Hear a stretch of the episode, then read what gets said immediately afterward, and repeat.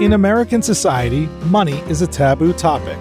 We're taught at a young age it's improper to talk about it, but we're also bombarded with messages about the power and importance of money in our everyday lives. And by not talking about it, we miss out on the skills and lessons we need to effectively understand and financially plan. That changes today. Welcome to Money Tales. Hosted by Sandy Brager and Cami Doder, Money Tales brings more than 35 years of combined professional experience in personal finance to demystify money and demonstrate what it's like to speak openly about personal financial matters. Join us each episode as they interview modern day movers and shakers about how money decisions intertwine with their daily lives in order to give you better insight into productive financial conversations. Subscribe today and register for our blog Fathom at aspiriant.com slash podcasts to increase your money mojo. And now, here's Cami and Sandy.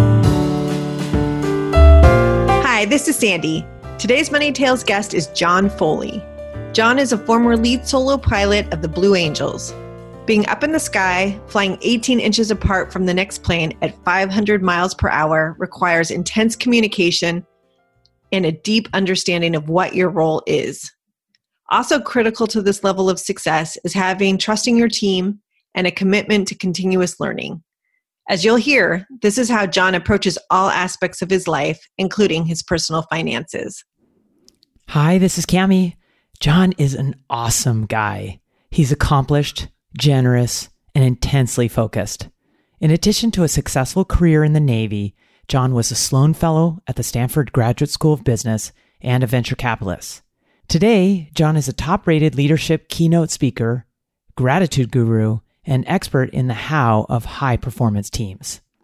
He employs the intense realities he experienced as a Blue Angel as a metaphor to motivate teams to reach for their highest potential and empower organizations to sustain excellence under dynamic change.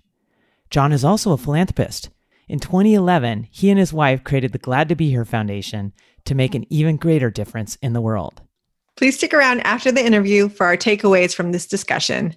Now, on to our conversation with John Foley.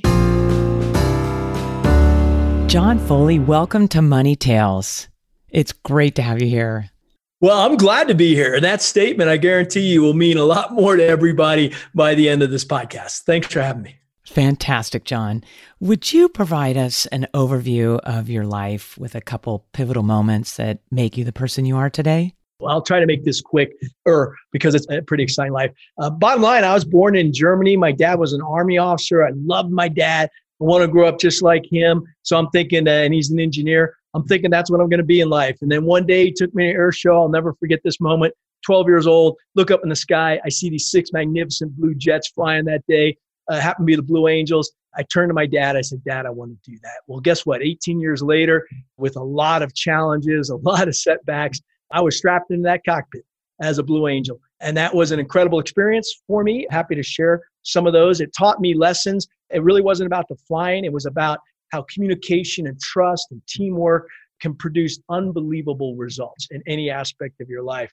Then I went to Stanford Business School, got three master's degrees, worked in venture capital in Silicon Valley back in the 2000. We all know what happened there. I was in the internet bubble, decided I'd rather be an entrepreneur. So I was out there uh, starting a couple companies, and currently, right now, I've had the rare privilege to work with over 1,500 organizations around the world. We talked to the leaderships, their teamwork about taking it to the next level. Just got back yesterday from being on the road, so I'm, I'm loving life and, and grateful to be here. Glad to be here. Yeah, we're glad to have you here. I do love that slogan or your mantra, and it does represent your energy so well, John. You mention your dad, uh, obviously a really important figure in your life. Tell us a little bit more about growing up and what were the conversations like back at home, specifically about financial stuff. Yeah, well, a little of both. I mean, first off, I'll go even higher, and then we can talk financial. I had an incredible childhood, had a beautiful family. My mom and my dad. I have an older sister. Always felt inspired and safe. Could do anything. My dad. If I think about integrity, which I know is important in money and it's important in all our lives, he was the example. I didn't need a definition. I just looked at him and I go, that's character and that's integrity. And when I think of my mom, I just think of love. Honestly, I think about, wow, what would baby Jesus look like up to his mom? To me, that was my mom. To have that stability which allowed me to really explore any aspect in life. Mostly it started with sports. I just felt that I was supported and they were always there at the games and, and, that kind of stuff. My passion was flying, so that's why everything was geared towards the military and flying. I will say with financial, we didn't make a lot of money. I mean, my dad was an army officer. You don't make a lot of money as an army officer, but I never knew that. You know, I never knew that as a child. And that was really cool is we were basic American family. We had just enough. I remember I never felt like I needed anything. I got the things I needed, but money was never an issue as a child. I didn't even think about it through the whole thing. I did realize that my dad was smart and he invested in real estate. So every time we went somewhere, we had a new home. Every three years, we moved because that's the way the military is. Instead of staying on base housing, he would buy a home. And then instead of selling that home, he would rent it and he would get another loan and bought another home years later, I, I, think he had a portfolio of 12 or 13 real estate apartments, homes. And I'll do remember, because he did pass away, that the lawyer at the trust said he's never seen a public figure because after the military, my dad went into the water business. He made decent money, but not a lot. Never seen a public figure create such a portfolio. It was really cool. So I've learned a lot about that, at least the real estate side about that. And John, were these homes located throughout the world? Because you mentioned. Yeah, well, mostly the US, all US. I was born in Germany, but that was then we moved back to the US and stayed there. Got it, got it. You knew at the age of 12 what you wanted to do in your future. Yeah. Tell us more about that. Did you just go straight into the military as soon as you could? Well, I or? tried. I got rejected. They didn't want me. It's the classic story. Bottom line was, as a 12 year old kid, I had that passion, but I also wanted to play. I played football, and I wanted to try to make a run at that. It was a couple things. Bottom line is, I needed a path, and, and the path to flying jets. That's what I wanted to do. I wanted to fly jets was go to the military academies. That's what I, I wanted to do. You can go to other schools and do ROTC and some other things, but I wanted to go to academies. And uh, everything was lined up. I, I applied, it was looking pretty good. And then all of a sudden I get a rejection letter. I'm going, what? And they rejected me because I was not physically qualified, which again was really weird because I'm playing football, I'm wrestling, I'm as healthy as I think I can be. And I'll never forget this it says you have too much protein in your urine, so you're rejected. I'm like, First off, what is that? Yeah. And second off, what am I supposed to do about it? Right. So I think it's kind of cool because I think this is a great analogy towards finances and other things in our life. There's things we can control and there's things we can't control. You can't control the economy. I mean, we can't control COVID. We got to react to it and we have to make the best of it. And the same thing happened to me. I was like, huh. Well, that's weird. I was disappointed and I said, Well, what's plan B? Plan B was reapply. Well, guess what? They had rejected me again. Okay, I got to come up with plan C go through a medical waiver process, takes about a year, and then said, might as well have fun while I'm doing that. Went to Colorado, played football, walked on. But then I, I got through the process, and what it turned out is, I know this in hindsight, I was cutting weight for wrestling. Those of you who have been on Atkins diets maybe know protein, it sheds protein. And so there was actually nothing wrong with me. But when we took the test, it kicked me out. And that's okay because what I did was I had a different path. I initially applied to the Air Force Academy thinking Jets Air Force. Then I got a little smarter as I was going through this application process and said, Holy crap, Navy is the one who flies jets off aircraft carriers. Guess what? The Blue Angels are Navy. I had actually applied to the wrong team. Okay. And uh, I got accepted for the academies, and that was just the start of the pecking order. And I spent, you know, over 20 years in the military, and I loved every single minute of it. And it was not for money. I know this is about finances, right? I joined the military for the opportunity to serve and the experiences. You definitely weren't paid too well, okay, but you were t- paid enough. And money was never my driver. Okay. My driver was can I impact somebody's life? Do I have a purpose larger than self? Is there a high performance team around me? Now, you know, since I've gotten out, I realized you can have both. It's not an either or. And I enjoy making a lot of money and I enjoy investing. I enjoy all that kind of stuff. But the key is it was never my driver for happiness or gratefulness. I think it's a byproduct. John, thank you for your service. I want to start there. So, you want to fly jets, but you want to fly jets in the hardest way possible, taking off and landing on an aircraft yeah. carrier. Tell us about that. Are you a thrill seeker or uh, just wanted the ultimate challenge? Well, I think it's a little both. I don't know how you define thrill seeker. I mean, I do all that kind of stuff. I heli ski now. I, you know, I jump off mountains. I do all that kind of stuff. Ride Harleys fast, but it's not because I'm trying to I don't think just be a thrill seeker. I'm always trying to push my limits and find how to the best get even better. And uh, when it came to aviation, the flying fighter jets is the top of the pecking order. It's challenging. And then you go into flying them on and off aircraft carriers. That's incredible. I mean, I don't know. Do you ever see the movie Top Gun? I actually did some of the real flying in that movie. I was in the original movie. You know, we got the new one coming out, Top Gun Maverick in November. Yeah, and that was fun. You know, I mean, it was super challenging. It's a combination of you have to have personal mastery, you have to be trained, you have to know how to react under pressure, you have to know what it takes. But it's not about you, it's about the team. There's 5,000 people on an aircraft carrier, making sure everything works well. And that's what I am. I'm a team player. I like being on the pointy end of the spear, but I realize it takes a whole team around. So, John, when you're up in the air that high doing all those crazy maneuvers, what's going on in your mind? What are you thinking about? Well, you're totally focused, especially in the Blue Angels when we're doing our, our show and the maneuvers. You're flying 18 inches sometimes next to another airplane, 36. You're upside down. So I can tell you what you're not thinking about. You're not going, oh, wow, this is cool. You know, what you are thinking about is where do I need to be? What's my role? Don't let my teammates down. I'm thinking ahead. You have to think fast. I mean, I've got a teammate coming at me at a thousand miles per hour closer. That's a mile every four and a half seconds. So you're thinking way ahead. You're not looking like what's in front of your car. What's the next turn? No, I'm looking mile ahead. But I also have to have the ability to open up and focus down because a lot's going on. And I think that's true in, in life. It's true in markets. It's true in everything. And John, sort of focusing you still on the time when you're in the military, we know from prior conversations with other guests that the military does take care of a lot of money aspects of one's life. Were you developing any personal financial skills while you were in the military? Right away, the first thing they at the Naval Academy, if I do remember being contacted by somebody about insurance and life insurance. They had a really good pitch. They said, So, what did you pick? Aviation. They said, well, you better apply now because we can get you insurance now that you're not going to be able to get once you are flying jets. It sold me.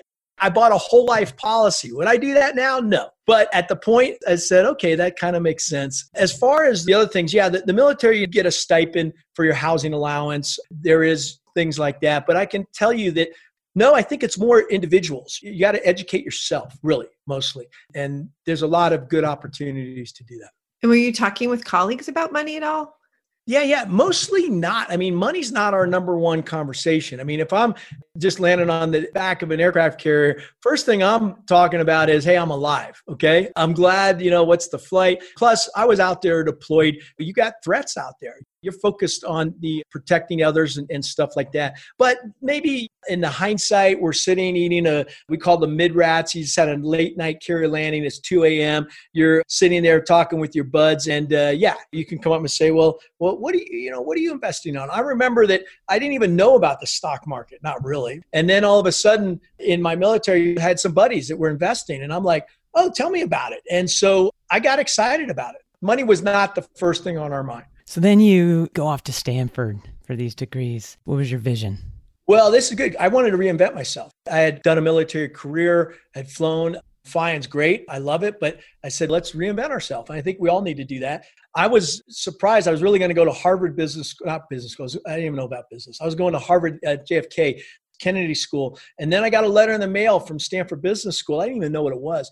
There's this thing called a Sloan Fellowship. And I was like, ah, what's this? You know, and uh, I thought, ah, I, I, have time for that. I got some other stuff to do. But I remember calling up the uh, head of the program. And I remember I, I took a test. It, what happened was I landed in another night carrier landing. They have a little paper on the ship's paper. It's like four lines. And at the uh, end of the, the paper, it said, hey, we're doing a, a GMAT test at 6 a.m. And I don't even know what a GMAT is. But I was like, GMAT, what's that? And I was like, oh, if you want to get into school, it's good to have. I said, oh, what the hell? I might as well take it. So, you know, I, I got about three hours sleep, woke up, took the test. Something worked because I get a letter, call the guy up, and I said, uh, hey, I really don't really need you. I'm thinking about international policy studies. At that point, I was thinking more, that's what I enjoyed.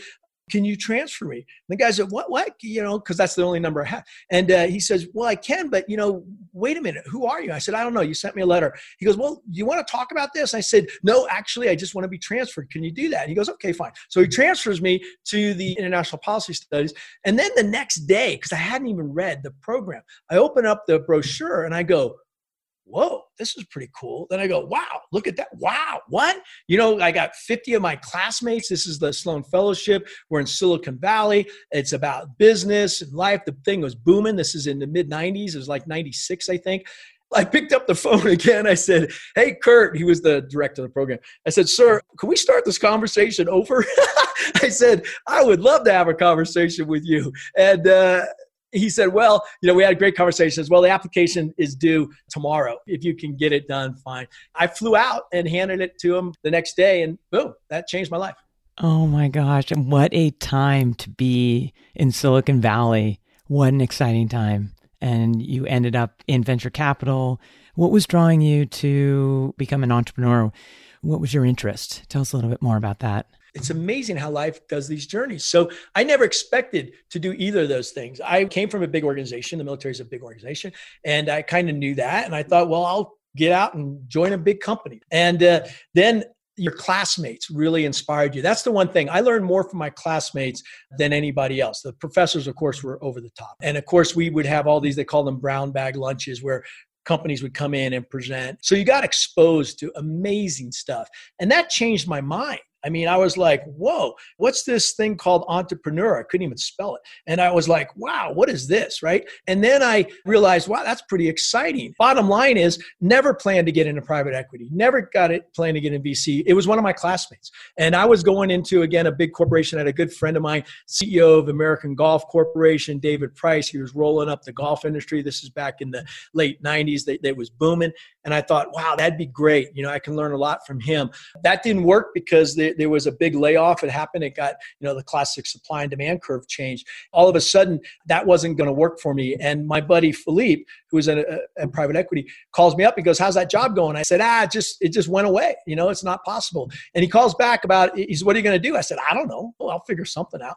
And then he goes, uh, calls me back about ten minutes later. He goes, "Oh, that's too bad." And he hung up. He was at a baseball game. He calls me back ten minutes later and says, "Hey, hey, what about what if you came with us?" And I said, Philippe, I know nothing about venture capital. I know nothing about technology, by the way. They were an early stage technology company. I, said, Why do you want me? He goes, Well, we can teach you all that. You know how to win. And the bottom line is that's how my entree into that world. And then to be totally transparent, I don't think I was that good. I wasn't. Was, I was behind the power curve. There was people way smarter than me that understood the industry, understood the stuff, and I'm, I'm kind of hanging on in those meetings. But I knew people. I definitely knew people and I knew teamwork and I knew how to make good decisions. And then finally, I, I said, you know, I think I want to try this entrepreneur thing. That's a little exciting. That was the route I took. John, you just mentioned that you knew how to make good decisions. And I'm curious if you would say more about that because a lot of people might lack confidence in that when it comes to money matters. Yeah, well, I will caveat good decisions. They're not all good decisions, but at least I think I'm able to read the the tea leaves a little bit. And so the, the key there on confidence, yeah, I, I think a couple things. First off, it's the classic Sun Tzu. I don't know if you read the book Art of War, but basically you got to know yourself. What's important to you? What are you trying to achieve? How do you think? And so I'm constantly learning about myself. I'm constantly looking outside of any dynamic. You know, I, I speak to all these companies right now. I'm on the speaking circuit. People call me up. I do keynote events. Uh, you know, thousands of people on big stages. Just two days ago, I was with a 20 person leadership team on one of the biggest companies in the world. And when we do, you know, the, the leadership training, the leadership of high performance teams. And sometimes I'm with sales organizations as they're trying to take it to a whole new level. So I'm learning. I guess the key here is that I'm constantly learning. And I remember one of the things that happened in the bubble 2000 timeframe was uh, I didn't understand what's going on. There's a lot of people didn't understand what's going on. And when it blew up, I kind of said, hmm. I said, how come? But my how come question was not about why the internet bubble blow up. My question was how come some people outperform others and some don't? How come some teams consistently outperform? How come some organizations can consistently be the best and some aren't? And that's been my quest for the last two decades. Okay, what I've done is I said, that's what I want to know. And there's a red thread. Now I've got the rare privilege. I work not only in the financial services industry, and I've spoken to pretty much almost all the large financial services firms, but I also work in healthcare because they need a lot of help right now the, the health systems i work with uh, manufacturing mercedes-benz they brought me in we did a, a whole leadership event with all the, the dealers in mercedes-benz and it could be in technology it could be in in sports Nick Saban asked me to come in to Alabama and spend some time with him. We won the national championship. So, what I realized is that there's a red thread. There's a red thread that goes through the best of the best. They do things similar, but there's also some unique differentiators. And so that's the real secret sauce is you got to understand there's process, there's mindset. I call operational excellence. The real differentiator is what I call this glad to be here mindset, this ability to be grateful and present. When you combine the glad to be here mindset with operational excellence, that's when you get breakthrough performance. And that's what I'm teaching now and working with companies on. And it's, it's a little unique. Every organization is slightly unique, but there are some things that work across the board. John, the glad to be here mindset really resonates, but it also feels like something you can't teach. It's got to be innate. You're in there trying to teach people how to have this grateful attitude. How do you go about doing that? Well, yeah, oh, you can teach it for sure. I mean, first off, the human brain, we actually, the way we think is from seeds, all right? You plant a seed, it waters, it grows. So there's different ways we can, and we work on habits and training. So there's ways to do it. The, the very first thing is is just defining. I call paint the picture. So the first thing I do eh, when I go into organizations, and I have tons of video of me flying in the jets. I mean, it's crazy to think you can fly 18 inches from another jet at 500 miles per hour. But I unpack the process. I say, okay, this is how we do it. Yeah, and this is how we do it with new people every year. So all these challenges that we're having with the, the world right now, there's a process to it. So I break down the process. But more importantly is this mindset. And the mindset is really powerful. So how you see the world, the world, let me ask you a question. Is the world coming from you or at you? What, what would you say? From you or at you?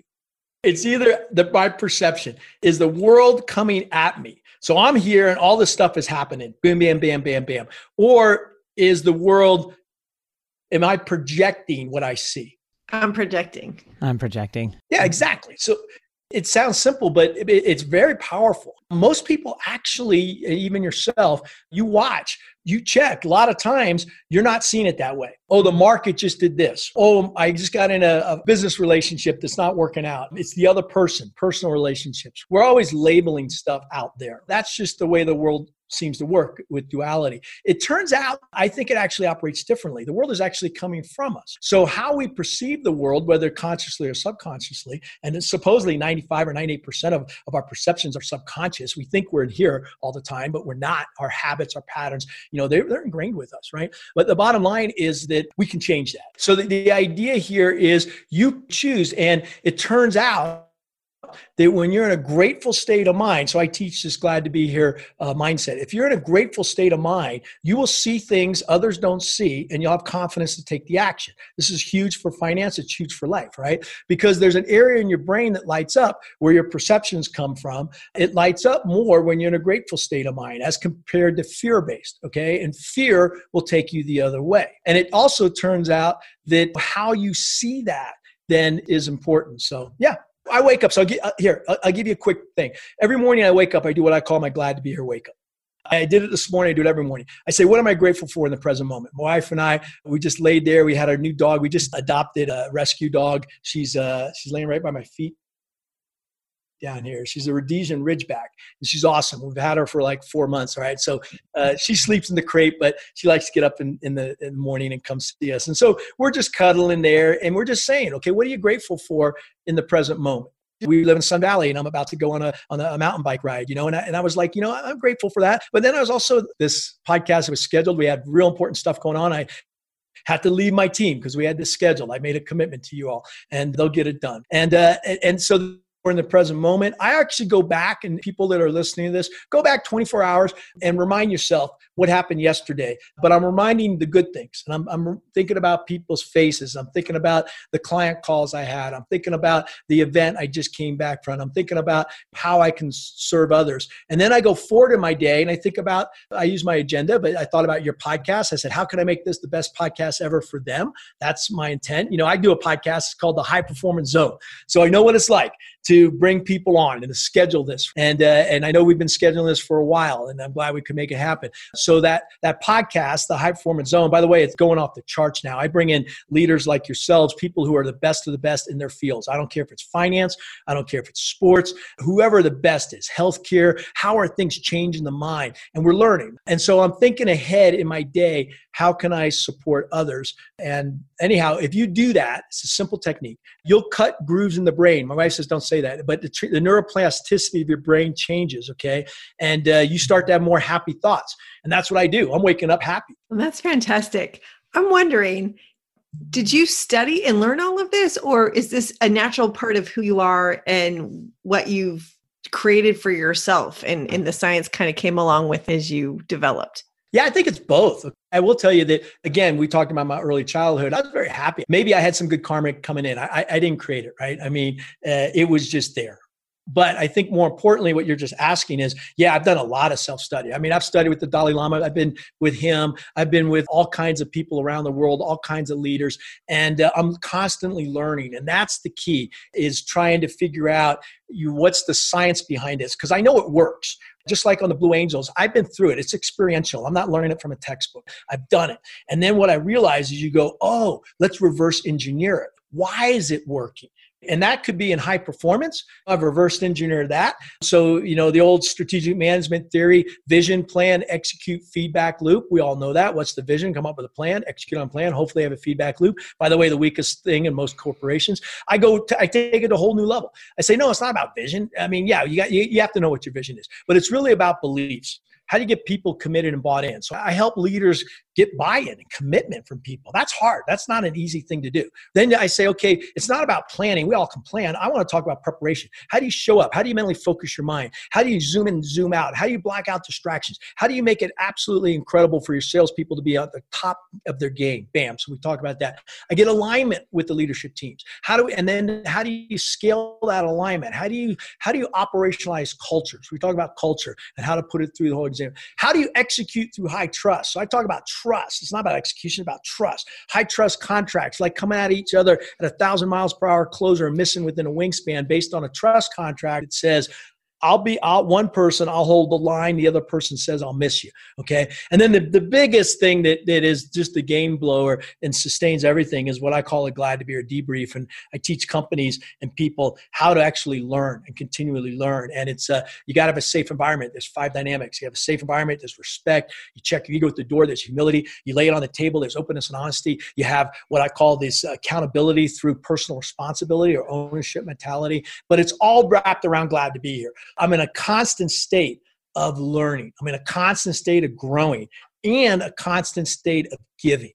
And what I realize is you got to start with giving. If you want to grow and learn, start giving. Okay. And as you give, you, you learn and then you grow. So, yeah, I'm constantly seeking out. In fact, people who want to be in touch with me, you know, look me up on all the social channels. It's John Gucci Foley. Come to the website, johnfoleyinc.com. In fact, that was the meeting right before this. We were launching a new website. So by the time this thing goes out, we'll have a new website up there. To stay connected because I want to learn and I want to learn every day. And it's amazing what you can learn. And then what's really key, and I'll add this tie it back to your own experiences. You don't have to have my experiences, who cares? Tie it back to your own experiences. And now you have power. I love this, John. It's so contagious, and I can appreciate the you can change your brain through this really positive attitude. Would you share with me? I really appreciated the story about your dad and him buying this real estate. Next thing you know, he's got this diversified real estate portfolio.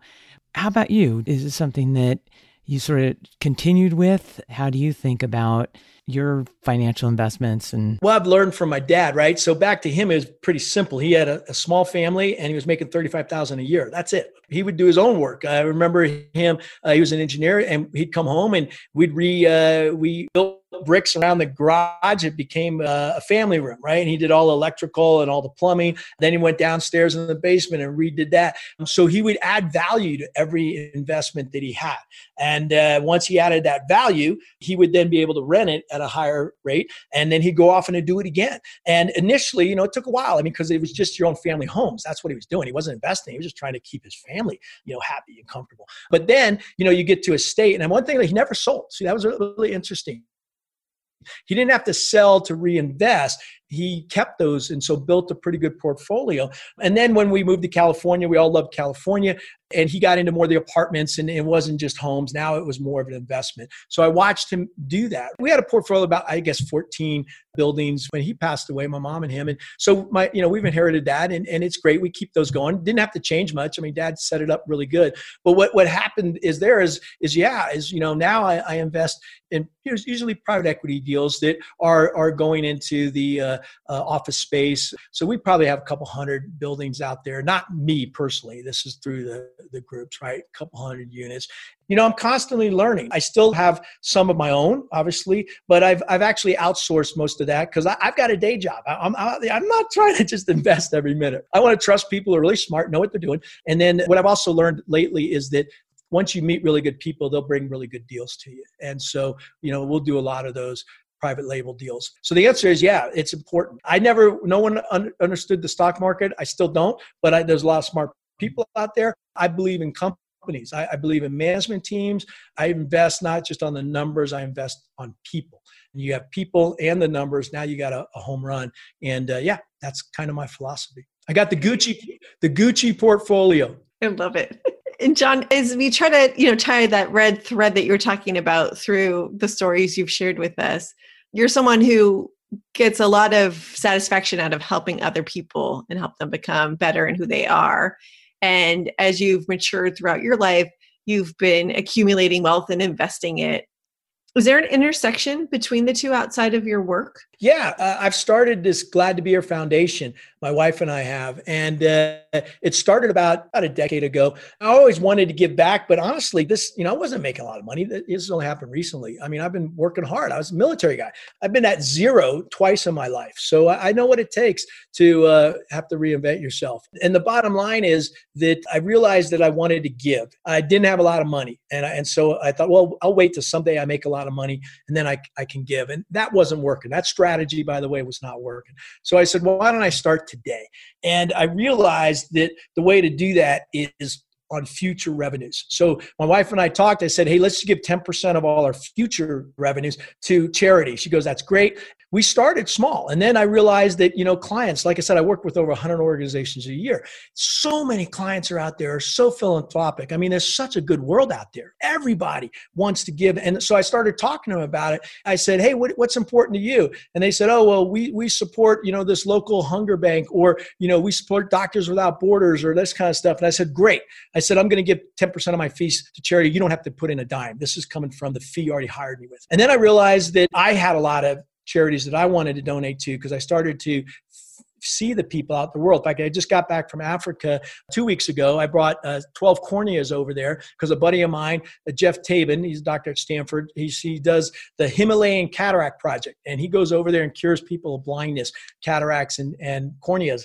And you can do it for 40 bucks, by the way. In the, in the third world, for $40, you can cure someone of blindness from a, from a cataract. So we went over there. He cured 1,700 people in a couple weeks. And I was, I was just a small part of that, right? But the point is that now I'm trying to not just give money, but give awareness. Go out there, be boots on the ground, see people when they wake up. A mother who's had a child doesn't know what they look like. it's so powerful to see that when they see their own child for the first time.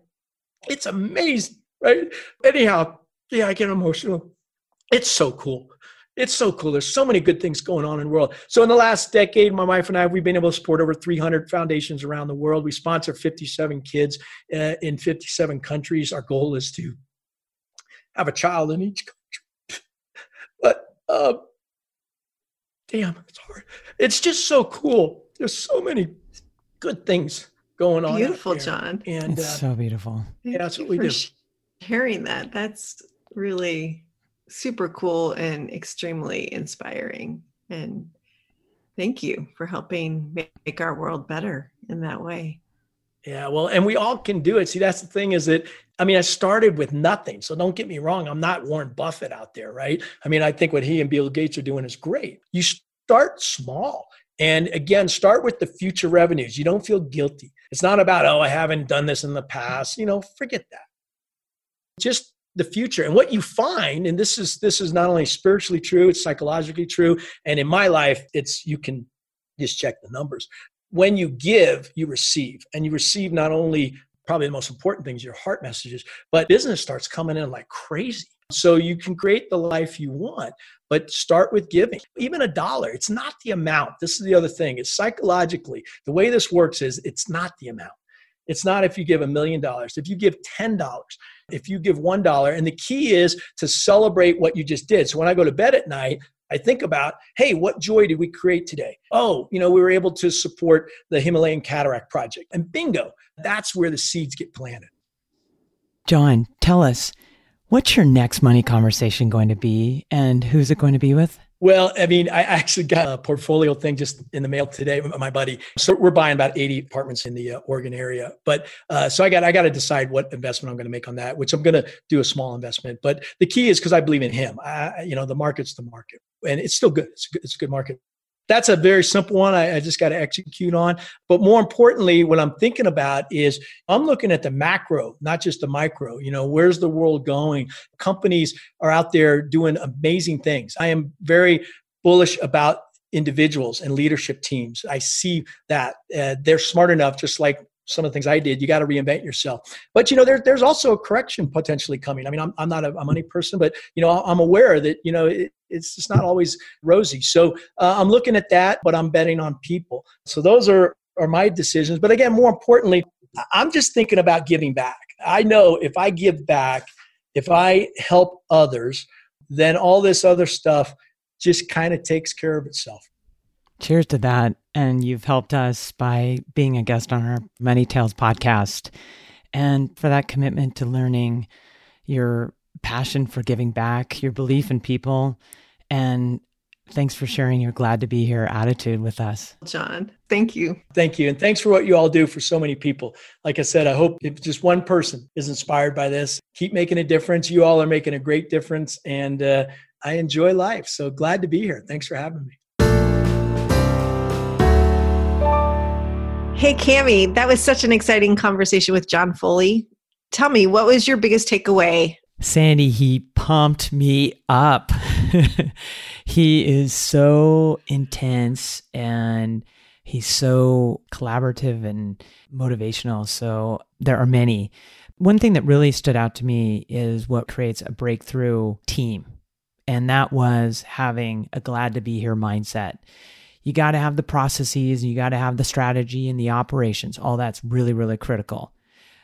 But the thing that really gets teams to win, uh, whether in business or sports or any other type of group environment, is when you've got people together who are extremely grateful for the opportunity and don't think about themselves. They think collectively as the team. And I'll just share one other story that really resonated when he talked about when he got off the the Blue Angels, he landed on the aircraft. He knew it was not just about him. It was about the 5,000 people on the aircraft carrier that do all the things that make it possible. And I think that's really powerful when we think about leading teams and and really thriving. It's about the team, it's about being grateful and working together. What about you, Sandy? I'm going to build on the glad to be here mindset and talk about the glad to be here debrief. I really liked that notion as a process for people to learn. And I think there's a great applicability of the debrief that people can use with their personal finances. So, just as a reminder of what John said, the glad to be here debrief is to have a conversation after you've completed something, after you've finished a project, and you want to make sure that there are five different things going on want to have a safe environment. You want to make sure everyone's respecting every everyone else. You want to make sure each pe- person comes into the room with humility, openness, and honesty, and that everyone shows up with ownership mentality.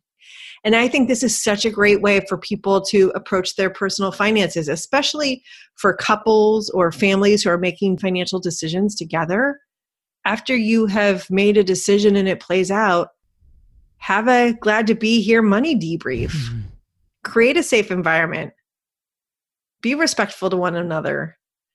Speak openly and honestly. Check your ego at the door and take accountability for your role in in the decision and how it played out and determine did it work well for you what worked well what can you learn from the experience what can you learn and apply to the next money decision that you make together i really liked that idea mm, i appreciate you bringing that to life and i i could see the value of applying that to financial decisions and financial conversations and we should look back and learn from from the past as we go forward. The other thing that really resonated with me sandy is how he talked about money is not his driver. He said he has a larger purpose. He's got a great team around him and the money was not the key it's not the driver for happiness, and it's really the byproduct.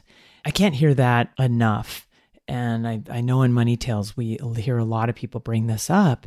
And it's just really important to remind ourselves that money is is the byproduct and that money's important and it supports a lot of goals but it's not you got to understand what you're trying to accomplish and what are your values and it's not about just maximizing the dollars well said, Cami. Well said. One additional thought that John brought up in the conversation that I can't walk away from without discussing was how he was sold life insurance at the beginning of his naval career before he became a pilot.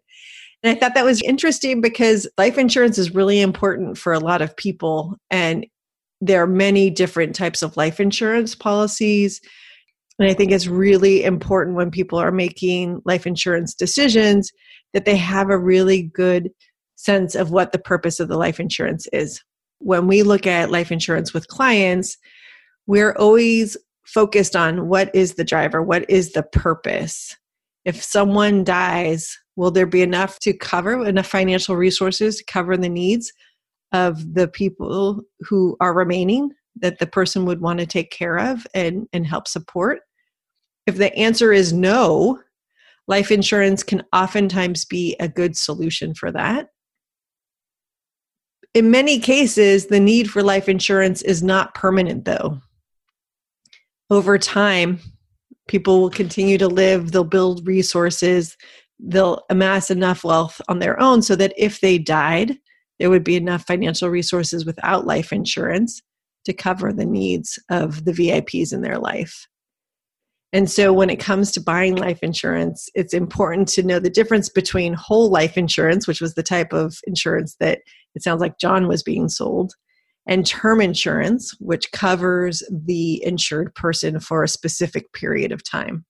It might be 10 years or 20 years, but the idea is that that term covers the period of time that that person thinks it will take them to amass enough wealth to provide resources. And we all have to also remember the longer you live, the less of a need the people around you will have because they're going to grow up and, and be able to create financial success and resources for themselves. Thanks for sharing that really important financial insight, Sandy. And thank you to John Foley for being our guest. It was such a, a, joy to be able to speak with him and hear about his life experiences and what he's doing to make our world better for everyone. Indeed. Thanks, John. And thanks to our listeners. Please reach out to us at podcasts at aspiriant.com. Let us know about your money conversations. And if you like this episode, be sure to share it with your five best friends. Thanks so much, everyone. See you next time on Money Tales. You've been listening to Money Tales, hosted by Sandy Bragar and Cami Doder.